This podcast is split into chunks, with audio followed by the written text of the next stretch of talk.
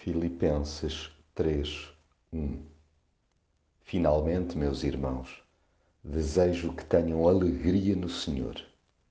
A mim não me custa repetir o que já vos escrevi, pois é do vosso interesse.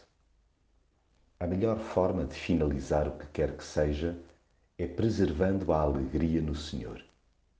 Por muitos relâmpagos e trovões que surjam, importa guardar a paz e o gozo que só Jesus concede. Somos expostos a contrariedades a toda a hora, mas há uma certeza inabalável que jamais devemos esquecer.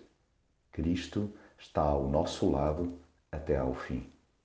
A sua presença é mais do que suficiente para nos empurrar para diante e nos extrair em permanência um sorriso dos lábios.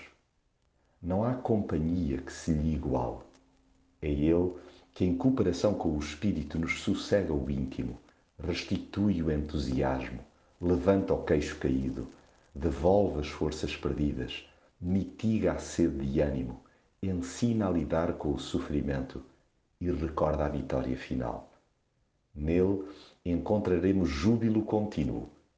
Assentando em Jesus a nossa vida diária, seremos capazes de encarar os grandes golpes da vida e saudar os incômodos de pequena monta.